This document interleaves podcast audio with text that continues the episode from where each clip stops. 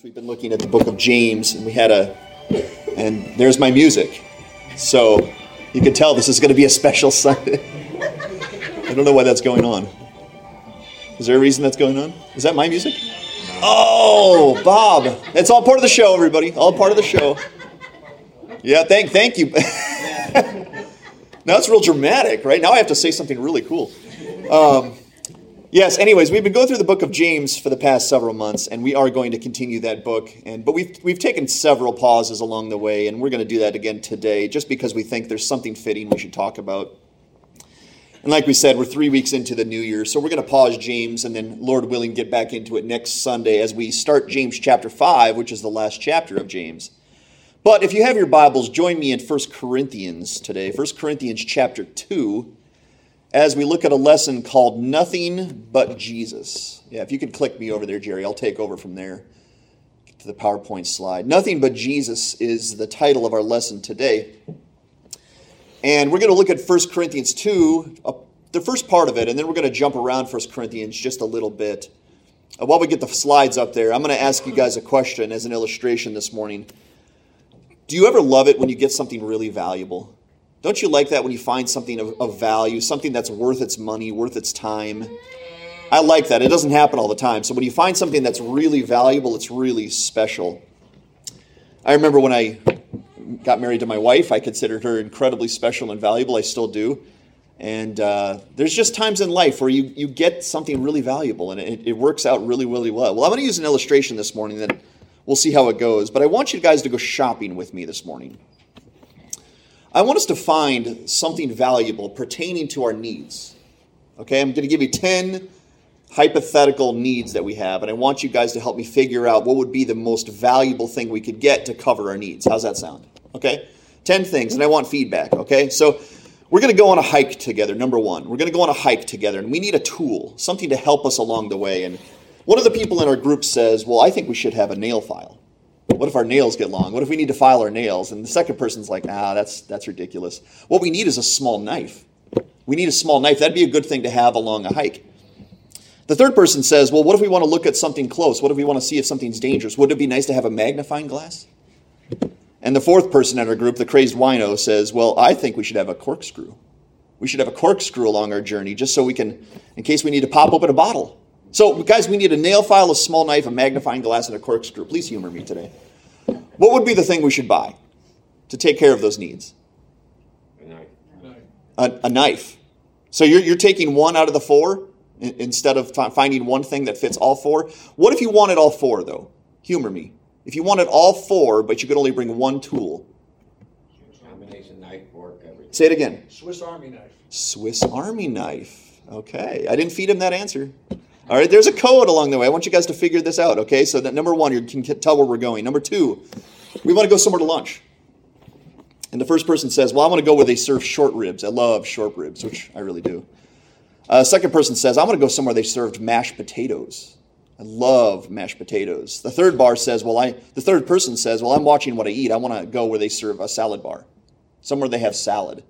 And then the fourth person in our group, the, the person with the sweet tooth, says, Well, I want to go somewhere they serve soft serve ice cream.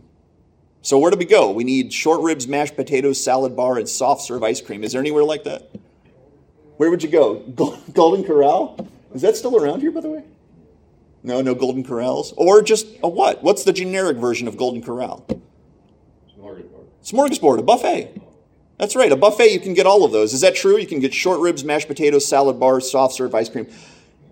You're cracking the code, okay? We're trying to find something that suits all the needs. Number three, we want to go see some animals. Person one says, I want to see some monkeys. Person two says, I want to see something big like a giraffe. Third person says, You're crazy. We need to go see something fierce like a lion.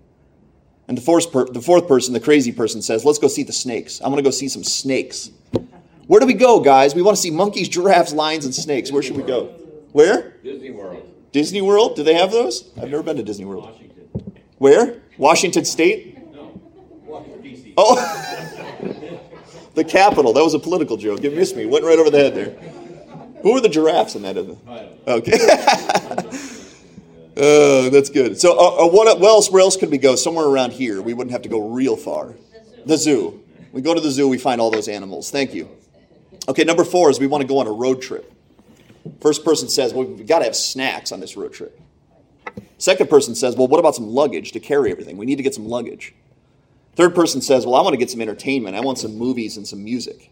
And then the fourth person says, well, what about a change of clothes? We need to get some clothes. Where should we go? Snacks, luggage, entertainment, and clothes. Where would we go get all of those? Wow.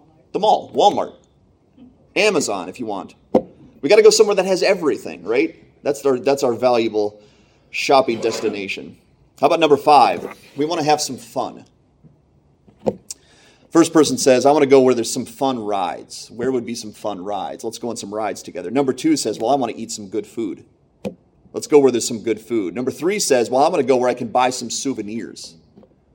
And the fourth person says, Well, I'd like to get nauseated, wait in long lines, and get sunburnt.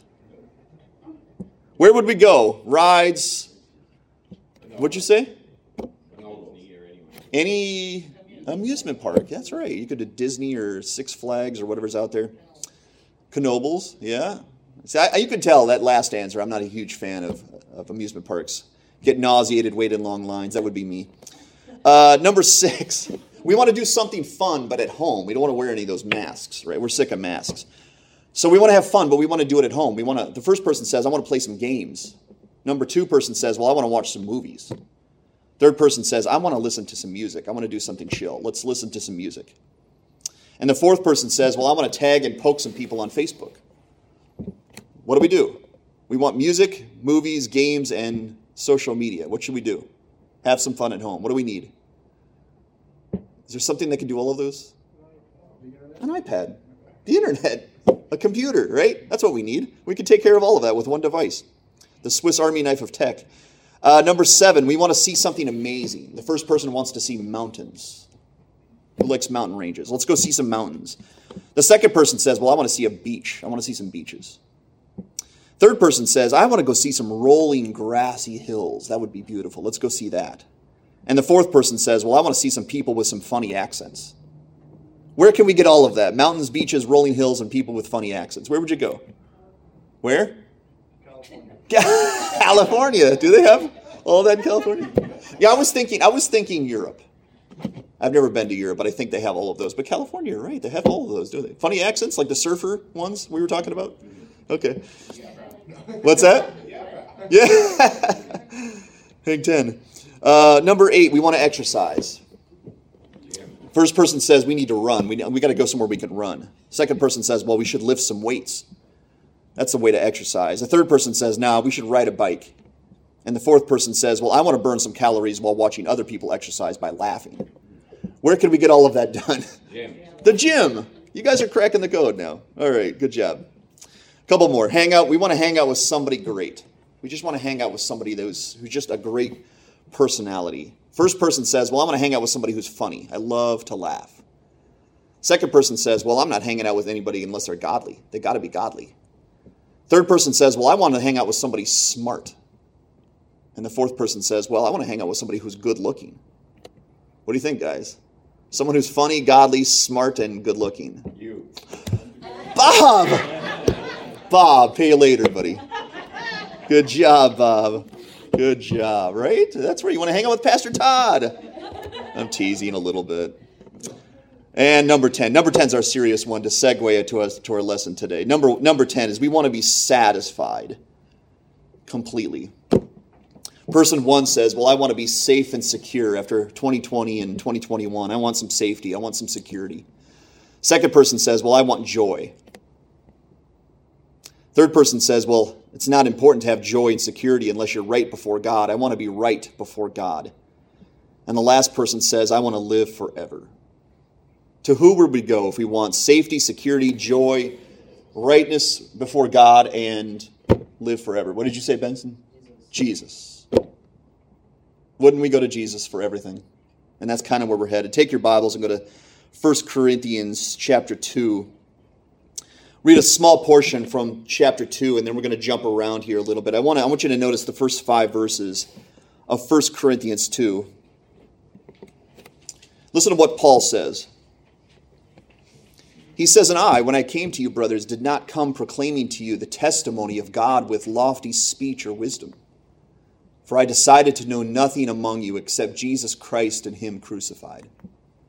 And I was with you in weakness and in fear and in much trembling, and my speech and my message were not in plausible words of wisdom, but in demonstration of the Spirit and of power, so that your faith might not rest in the wisdom of men, but in the power of God.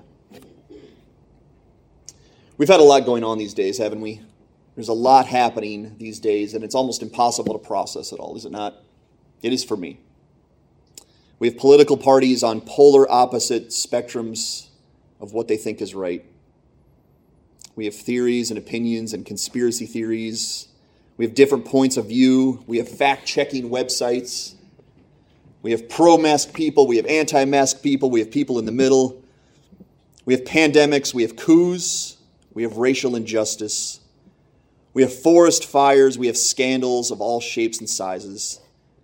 We have financial recessions. We had another impeachment. We have people dying that we care about. And we have anxiety and worry of the likes that we've never seen before. And they're telling us that the darkest days are ahead of us. Then you have church leaders like Pastor Mel and I wondering what to preach on, how to guide our people through these weird days.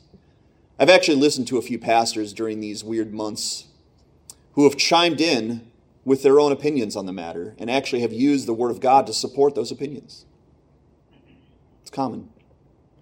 But your pastors at Wyoming Valley Church believe the last thing you need these days is another opinion from a fallen man. Pastor Mel and I have been called to lead you guys, and we do have wisdom given to us from God to do so to proclaim that wisdom, to help God's people think and act properly during these weird days. But as we've said before, and we say again, this is not our church. This is not our pulpit. And although I can be a pretty opinionated person, just ask my wife, you do not need my opinions in your life. My opinions and my theories, they aren't worth, worth hardly anything except for maybe some food for thought. You don't need my opinions. But I have been given something to help you. I have been given something from God to help you, something that can help you more than anything else.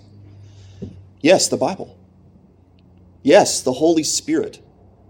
Yes, a portion of the mind and the will of God. But something incredibly, incredibly special and unique has been given to me for your benefit. Something or someone that I want to lay before you today. See, the book of James that we've been going through has been a phenomenal book study. I hope you believe that. It's been a really powerful, really helpful book study for me, and I hope it is for you as well. And we are going to finish that book very soon, Lord willing. But several times during the series, we've taken breaks from this book in order to give you something that we believe you need during these days. And this is another Sunday that we could have continued in James, and the Lord would have blessed that. Or we can pause we could try to freshen our minds and our hearts towards what is most needed right now. Most needed because it's now 2021. And the days, again, according to the news media, is getting darker. And I love the Apostle Paul. The Apostle Paul is one of my heroes because although he was quite a brilliant man, he really was, he learned by experience there was only one truly important person that he should boast in. One. One, not many, not several, not dozens one. And that made Paul not only the smartest man who ever lived besides Jesus, but also the richest. Also the best investor that ever lived. And I'm sure if we were able to have the Apostle Paul around today and convince him to be on a panel of the greatest biblical thinkers of the day, Paul would be able to give us his vast knowledge on the crazy things we're facing in 2020 and 2021. But he wouldn't. I don't believe he would because Paul had learned better than that. He was too smart to stoop down and give himself to the vain matters of this world. The Apostle Paul, like your pastors, was simply a conduit to someone so much greater, so much wiser, so much more powerful than he is. And Paul considered himself to be a privileged conduit to that person. Our subject and our object today is the Lord Jesus and Him alone. Jesus. As Benson mentioned, I'm thankful to be talking to you today about Jesus because I believe that's what we need the most. Paul told the Corinthian church that he had many things to impart to them, many things, but he decided to know nothing among them except Jesus Christ and Him crucified. That's what he said. I knew nothing among you except Jesus Christ and Him crucified. And it's not because Paul was a simple minded man and could only process one thing. I believe Paul may have been a true genius, perhaps one of the smartest men who ever lived. But he calculated that his wisdom, compared to the wisdom and beauty of the Lord Jesus Christ, was rubbish or nonsense in comparison to what Jesus could give us. You see, nobody really needed Paul's wisdom. Nobody really needed Paul's wisdom. We don't need more opinions from more smart and informed people, do we? We don't need any more of those. We have plenty of those today. So Paul laid aside his own wisdom. He laid aside his own talents. He laid aside his own opinions for the sake of the one who can truly change hearts. Because as Paul has taught us under the inspiration of the Holy Spirit, it's that true love means giving people what they need. True love means giving people what can truly help them. And so today, I, your pastor, follow suit on the Apostle Paul's model. You don't need me to expound on politics or the coronavirus or the future state of America. You don't need me to tell you what I believe about the pandemic and the U.S. government. You don't need Todd Walker guessing at what's around the corner for the average U.S. citizen. And the reason you don't need that is not because it's not important, it's because it's temporary. It's temporary. Jesus, the Lord Jesus, our Creator, has laid the heavens above us, the skies. I wish we could see Him right now and just gaze up at the skies and the heavens above us. And He's done that on purpose so we can gaze up, we can look, and we can get lost in the vastness of the skies. And I've done that on occasion. Maybe you guys have as well. Maybe the night sky, you just look up and go, man, it's so vast and so big. And you can remember there's something. There's someone so much bigger than this puny little earth and the insignificant stuff that happens here. In 1 Corinthians 2, sometimes when people speak about this passage, people have said that Paul spoke about nothing beyond the gospel and how to get saved. That somehow practical Christian living wasn't worth Paul's time. That's what people have said, at least that I've heard on this passage. But that's silly. If you just read the book of First Corinthians, the very book we're in right now, written by the Apostle Paul, we find out easily Paul spoke so often about very specific topics related to the Christian life and how to act like a proper church. He spoke about sins and how to fight against them. He taught on spiritual gifts and how to use them. He spoke about communion and how to observe it properly. He spoke about the role of women in the church. He spoke about marriage. He spoke about overcoming divisions and disagreements, etc., etc., etc. So Paul is not telling us today that he only spoke about how to get saved or only spoke about Jesus dying on the cross. That's not what he meant. What Paul meant here is that he didn't come with his own message. He didn't come with his own message. He didn't come with any other agenda than what comes from Jesus and his gospel. That's what Paul meant. I did not come with lofty speech. I did not come with plausible arguments. I didn't come with theories and opinions on the matter. I came only with the message of the gospel. That's what I came with. Paul meant that anything less than what comes from Jesus and his gospel was too shallow and too unhelpful to speak about. It was too shallow. I believe if Paul was alive today, he wouldn't be speaking about politics or the financial state of our nation, not because it's wrong to do so, but because it's too shallow in comparison to the things of eternal life that come from our Lord Jesus Christ. Things that are going on right now in the eternal heavenly government. There is something much deeper to give ourselves and our speech to than the things of this earth. I hope you know that. That's why we're here. It's deeper, it's better, it's greater. In fact, I want you to listen to what Paul says only a chapter later in chapter 3. Turn your Bibles over to chapter 3 and listen to what Paul says in regard to the wisdom that comes from this world. Listen to what he says. In verse 18, Paul says, Let no one deceive himself. If anyone among you thinks that he is wise in this age, let him become a fool, that he may become wise. For the wisdom of this world is folly with God. For it is written, He catches the wise in their craftiness. And again, the Lord knows the thoughts of the wise, that they are futile. Let him become a fool, that he may become wise. Do you see what worldly wisdom is worth? Not much. Not much. In fact, Paul says it's so much better to become a fool according to the wisdom of this world in order that we may become wise according to Christ. Once again, worldly wisdom isn't wrong necessarily, it's too shallow. It's too shallow for those who have been in the deep end of Christianity. Have you been in the deep end of Christianity? Have you been in the deep end of the things of God and His scriptures? If you're wading around in the shallow pool today, I believe you either have never been to the deep end or it's been too long that you've forgotten what it's like. If we're wading around in the shallow pool today, then we need to get back in the deep end and remember there are greater things than what goes on in this world. You see, worldly wisdom can't satisfy those who have dove into the deep end of eternal life eternal matters and sat at the feet of the King of Kings and have learned about what's important in the kingdom of heaven. Paul said in Colossians 3 Set your mind on things above, where Christ is seated at the right hand of God. He had been in the deep end, and he's telling his readers Set your mind on the deep end. Get in the deep end. And people that have spent time with Jesus and his gospel, they can't go back to caring primarily about the things that are going to pass away. They can't go back. Once you're in the deep end, it's very difficult to go back to the shallow pool. I don't care what happens in the shallow end any longer because I'm pertaining to things that matter in the deep end, things that matter forever, things that matter in the heavenly government. I've been to the deep end. I don't want to go back to the shallow pool. But why? Why is the gospel and the truths that come from Jesus far better? Why are they far deeper? Why are they far more valuable than anything we could learn from this world? Because this world has some good stuff, right? This world has some good stuff. It's not wrong, all of it. But why is the gospel and the message of Jesus Christ so far more valuable? Well, I'm going to give you five reasons, okay?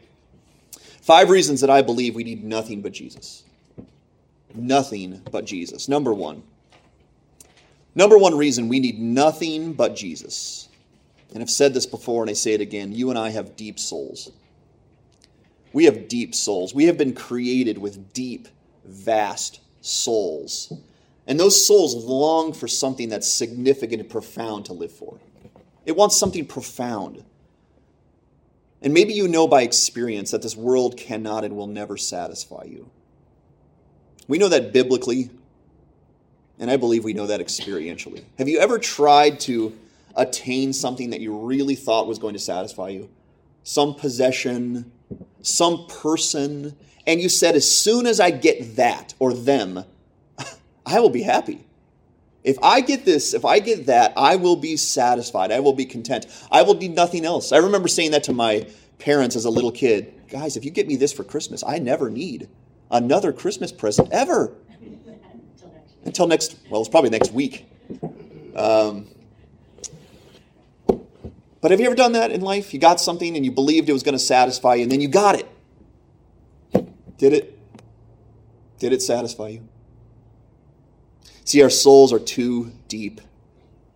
We can never be satisfied with something that cannot come close to filling those deep souls that we have. Once again, the deepest things of this world According to this world, there are some deep things in the, the government and the news media. They're talking about them right now. They're deep. They're deep according to the world. But you know what? According to Christ, they're shallow. They're shallow, and we know it. We've been there, and it hasn't satisfied. It doesn't do it for us because it's too shallow for the mind and the heart of the Christian. And number one reason we need nothing but Jesus is we have deep souls, and they cannot be filled with anything that is shallow we will always be left wanting, craving, yearning for something greater because we were made to have Jesus and only Jesus. Second reason we need nothing but Jesus is that the world is temporary and Christ is forever. The world is temporary. No matter how good and satisfying something lasts, if it's temporary, its value has a very low ceiling. Isn't that true? And if you've ever gotten a car or some possession, it's not long before that thing wears off. The desire and the delight of having that thing wears off. And it starts to get bad. It starts to break down. Just recently, my car started making some noise. I'm going to have to take it in, and it's getting more miles on it. And things are just going to start breaking down with cars and bodies the older we get. So, if it's temporary, if anything is temporary and doesn't live beyond the 60, 70, 80 years that we have, it doesn't make it wrong, it makes it shallow. It makes its value very, very low. But Christ and his kingdom, on the other hand, they never end. Think about that. I know it makes the brain hurt, but think about Jesus. He never began and he never ends. The kingdom of heaven never ends, it never depreciates. You can explore it for the rest of eternity, and you won't get any further to knowing it than when you started. Now, go back to our deep souls, right? They want something big and huge that can fill it. Well, the kingdom of heaven and Jesus Christ himself are bigger than our deep souls. So, what actually happens is when you dump Jesus into your deep soul, it actually overflows. It's too big. But we leave satisfied because now we're full. We're full. The depth and the vastness of Jesus Christ and his gospel just goes on and on and on without end. And I want you to consider what that would be like to be in the kingdom of God and never, ever, ever get bored. Never, ever, ever wonder what you're going to do with your time. There is so much to explore, so much to unlock that for the rest of it, we need an eternity to uncover it all. You can't reach the end of exploring them. And that's reason number two we need nothing but Jesus, is because the world, it's temporary. It's not going to do it for us. It's not going to satisfy. And it's not going to last. Get the best toys, the best status, the best success, the most money you can, and when you die, you'll lose it all.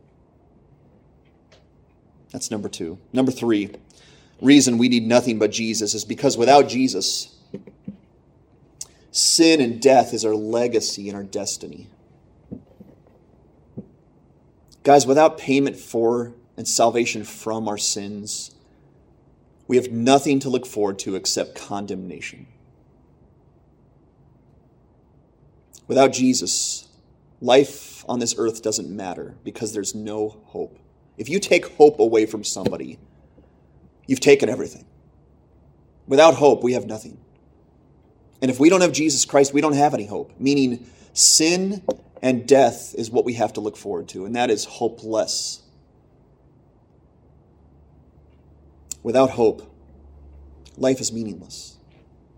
That's why the first thing Jesus did when he gave us eternal life is he took our sin away.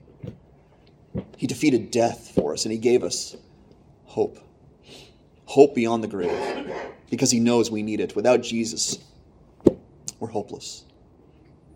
That's number three. Number four is everything good on this earth compared to Jesus is a shadow. A shadow You guys know what shadows are, right? They're a likeness of something, but they're not the reality of something. And regardless of how impressive a shadow is, it's a sad substitute for the reality, is it not? It's not the reality that you're looking for, it's a shadow. And we have a lot of shadows in this world. We have a lot of things that are kind of good, but the reality is so much greater. And if you and I have the reality of Jesus and his kingdom, what can shadows do for us anymore? I can't be satisfied with shadows. I have the reality of Jesus. Everything that is good on this earth is a shadow of the reality of Jesus Christ. But now that I have Jesus, I don't need the shadows anymore. Now, shadows are fine if that's all you have.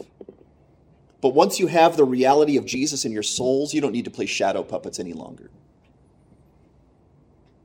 I want real joy. I want real hope. I don't want the illusion of it. I don't want a likeness of it. I don't want a sampling of it. I want the real joy and hope, and that can only be found in the person of Jesus Christ. He's the creator of everything. And that's reason number four is because everything good on this earth is a shadow in comparison to Jesus Christ. And number five, reason we need nothing but Jesus, is that Jesus Christ, He's our maker. He made you. He made you. He created you. Nobody knows us like Jesus. Nobody. Now, I know my wife pretty well. In fact, I would say, maybe my mother in law would argue this, but I would say I know my wife better than anyone else on the planet. I know my wife really, really well. I know what she likes. I know what she doesn't like. I know her strengths and her weaknesses. I know my wife really, really well. I don't think anybody knows my wife more than I do. But Jesus knows her better than me because he created her, he made her. He knows her makeup, he knows her DNA, he knows exactly how she thinks. And he knows each one of us as well. And he made us, that Jesus made you and I to yearn for eternal things. See, the devil, he's corrupted our minds. He's corrupted our minds to chase worldly endeavors. But our Lord, he can't watch us chase and give ourselves to what we were never made for. He knows that's just going to let us down. If we chase the world or we chase the things of the world, we're going to be broke one day. We're going to be dissatisfied one day. And he can't watch it. He can't watch us chase things that he knows are never going to satisfy us. He's too good, he's too loving to watch us be brokenhearted for all eternity. He can't let it happen. He's going to do everything possible to not let that happen because He made us and He knows exactly what we want, exactly what we need, exactly what will satisfy us. And He's crying out to us today Find me. Find me and don't stop until you do. And once you have me, never leave. Never, ever leave because nobody can love you like I do. Nobody can love us like Jesus loves us. He's our Maker. Five reasons we need nothing but Jesus. And there's more than that, of course. But Satan, he has masterfully repackaged the gospel as the greatest joy stealing message that exists. That's how the devil packages the gospel. You don't want church and God and the gospel, it steals your joy. Go get it from the world. But we should all know better than that by now, right? We should know better than that by now. I've learned that trick. I've fallen into that trap way too many times. I should know better by now. I should be watching out for that trap every single day of my life because I've fallen in it before. And maybe you have as well. You see, Jesus in his gospel, he came to us when our lives were train wrecks. I remember that time, guys. I remember when my life was a train wreck, going nowhere spiraling downhill, and that's when Jesus came to me. He picked me up, He dusted me off, He put me back together, He forgave me, and He put me back on the path of eternal joy. I like that picture because it says in Scripture, the Lord came to us while we were sinners. Not with condemnation or judgment, did he? But with compassion and with healing. That's what our Lord did. See, the gospel that we glory in today, it's like a long, cold drink to a weary desert wanderer. The gospel is like the jangling of keys coming to unlock us from our long term prison cell. The gospel is the news of the disease that we long believed was terminal and going to kill us is now completely cured and we've regained our lives. The gospel is the debt collector coming to our home and letting us know that our debts have been paid by an anonymous person and we no longer owe them anything. That's what the gospel is. Jesus and his gospel is our life, it is our livelihood. Where would we be without Jesus and his sacrifice for us? I want you to consider today how hopeless you'd be without Jesus. Where would you be without him? I mean, think about that for a moment. Where would you be if Jesus never came and forgave your soul, sin, never restored your soul, never picked you up, never put you on the path of God, where would you be today without Him? Imagine being t- utterly and entirely alone for the rest of eternity. You don't have God, you don't have His love. It's you and your sins for the rest of eternity. Let's fast forward to the last chapter of 1 Corinthians. Take your Bibles and go to chapter 15 now as we close our sermon for today. And I want you to hear what Paul says as he reiterates what he's been saying this entire book in 1 Corinthians. Look at verses 1 to 4 of 1 Corinthians 15.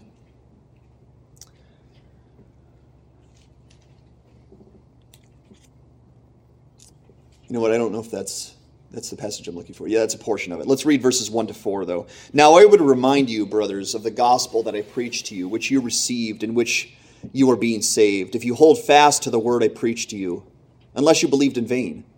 For I delivered to you as first importance what I also received that Christ Jesus died for our sins in accordance with the Scriptures, that he was buried and that he was raised in the third day in accordance to the Scriptures.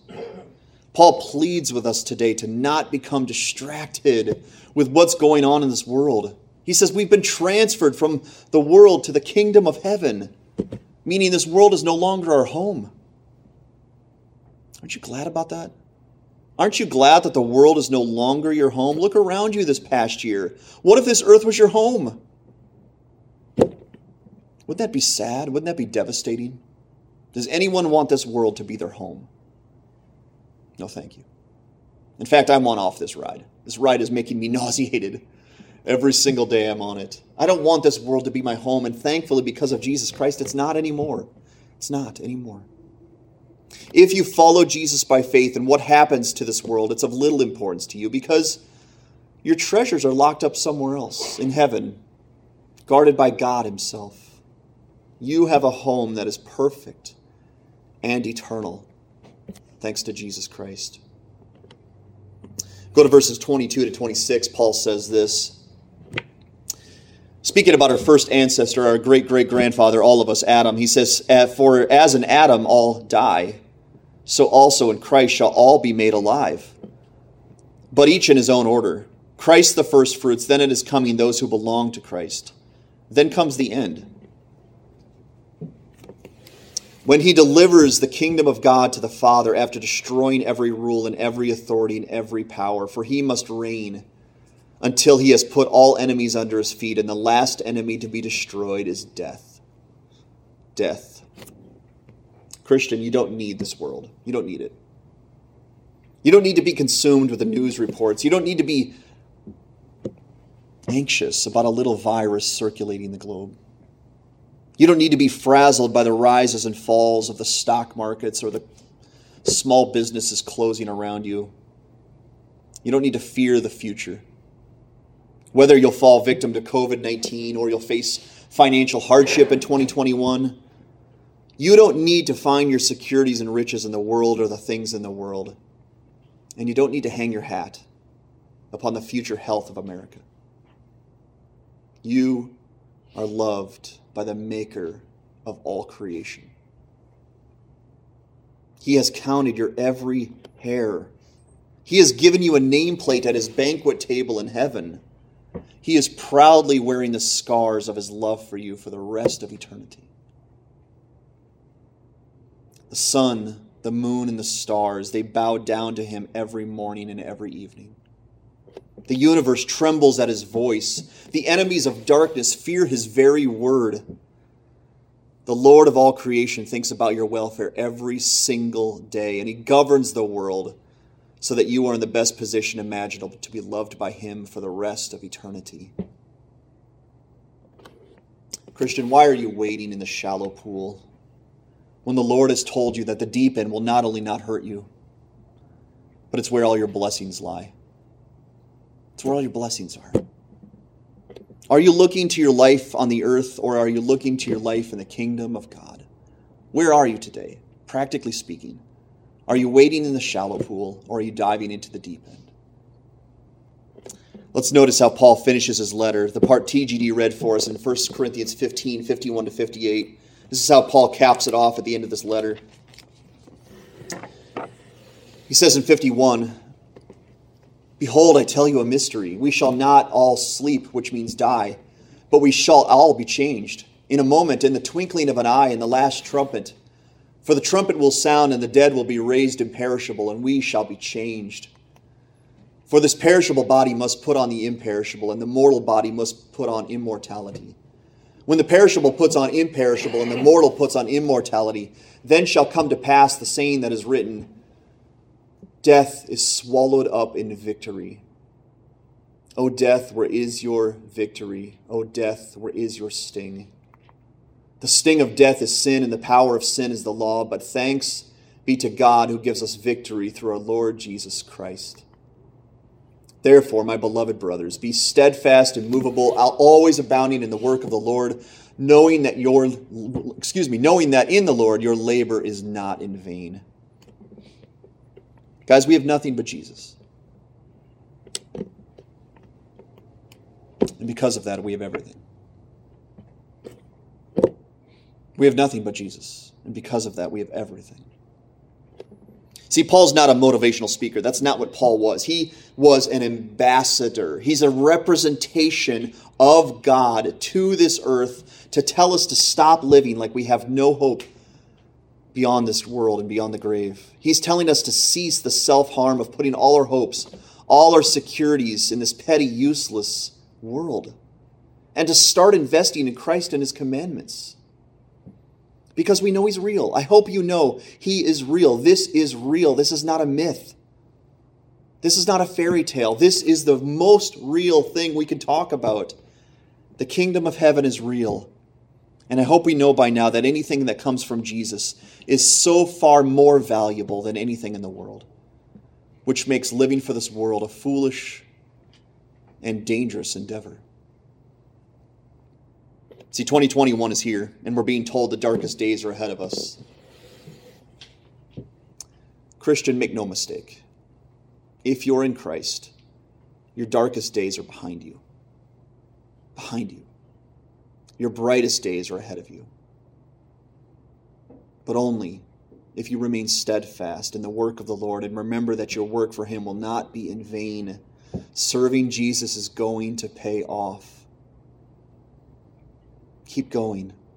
Keep going. It's real, it's coming, and it's going to be worth it. If you step off the path of Christ he has placed you on, then you lose every benefit. You go back to the shallow end. You don't have any hope. You don't have any security beyond what you're holding in your hands this very moment. And we know that what you're currently holding on to is going to be taken away from you one day soon. We're all going to lose what we have in this life. And the Lord, He doesn't want us to suffer great loss on the last day. He doesn't want us to stand there empty handed, broken-hearted. He wants us to get on the same page this year. He wants us to say yes. Say yes to the Jesus and the kingdom of heaven that we've been learning and talking about. Jesus is not the joy stealer that the devil is propagating. He is your joy. He's the only true joy. He's the only real security that exists. And the earth cannot offer us what Jesus has promised to give us. You see, but this message today, it's only as valuable as the choices we make from this moment on. If you and I get pumped up today and we go, yes, thank you, that's right, amen, and then tomorrow we lose our focus, it doesn't matter. It's meaningless. Because we have to make lifelong, lasting decisions that we invest everything we have to we have into Jesus and his kingdom while there's still time to do so, because I don't know if there's a tomorrow. I don't know if we have another week or another year. I don't know if 2022 will make it here. I don't know that, and neither do you.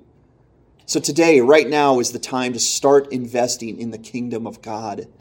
Because as we said before, we have nothing but Jesus. And because of that, we have everything.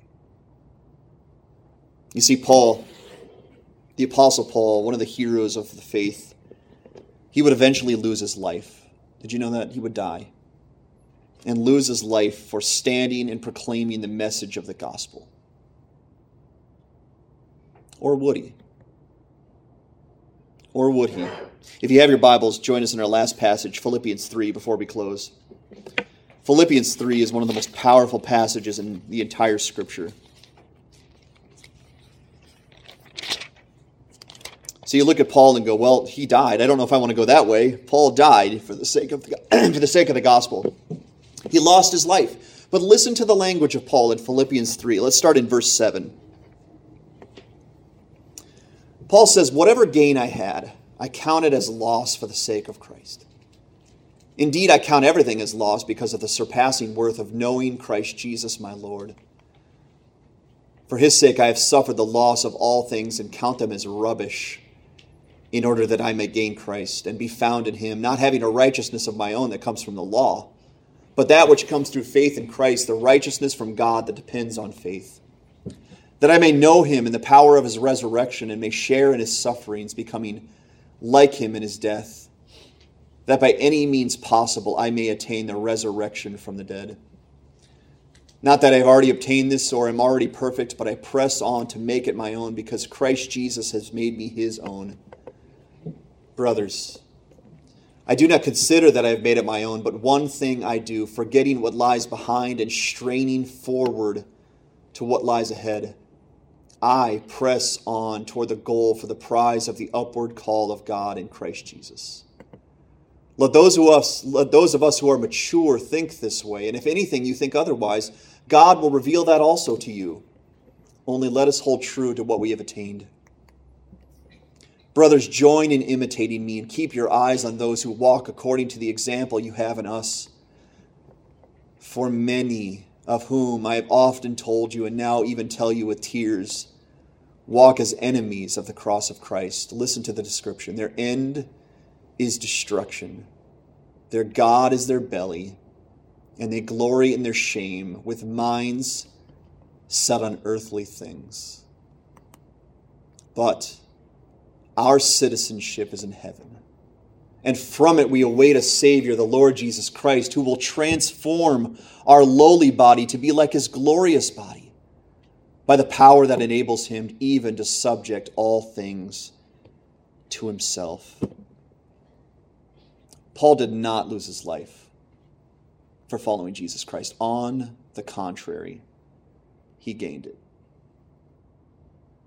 He's telling us that we too can forever gain our life by losing or sacrificing our current earthly life for the sake of this Lord Jesus and his commandments. You see, we don't know what's coming tomorrow. We may not have tomorrow. We need to seize the day. We need to regain our lives or gain our lives for the first time by giving everything we have to Jesus and letting this world know that we are unashamed and followers, unashamed ambassadors of the King who is going to reign for all eternity. And if so, perhaps Sunday, January 17th, will be the day that you finally and fully gain your life by yielding your life now to Jesus and his commandments and if you do, and if so, you will look back on this day and say, That was the day. That was the day I learned there's nothing but Jesus. Let's pray. Father, I am a conduit to your word. These are not my opinions or my messages or my opinions. I'm simply declaring what your scriptures speak. But Father, we need this more than we need anything right now. We need Jesus Christ. We need to remember where the hope, where the security lies, where the deep end is. It's not in the deepest conversations of this world that are going on right now. We need to go deeper, far deeper than that. We need to look to Jesus today. We need to remember who he is, the fact that he loves us, the fact that he made us, the fact that he is the only one who could fill our deep, deep souls. We need to remember that we don't need shadows, we need the reality. We need to remember that He holds the keys to eternal life, and only He. Father, I don't want to chase the shallow things of this life, and I don't want anyone I love to do so either. I want us to all dive into the deep end of eternal things and to stay there. Father, I pray for the souls in this room that you'd help us all dive into the deep end, either for the first time or maybe for the first time in a while, and to remember how good it is to be near Jesus. Thank you for what he's done. Thank you for all that you are to us. We give you the glory. It's in Jesus' name. Amen.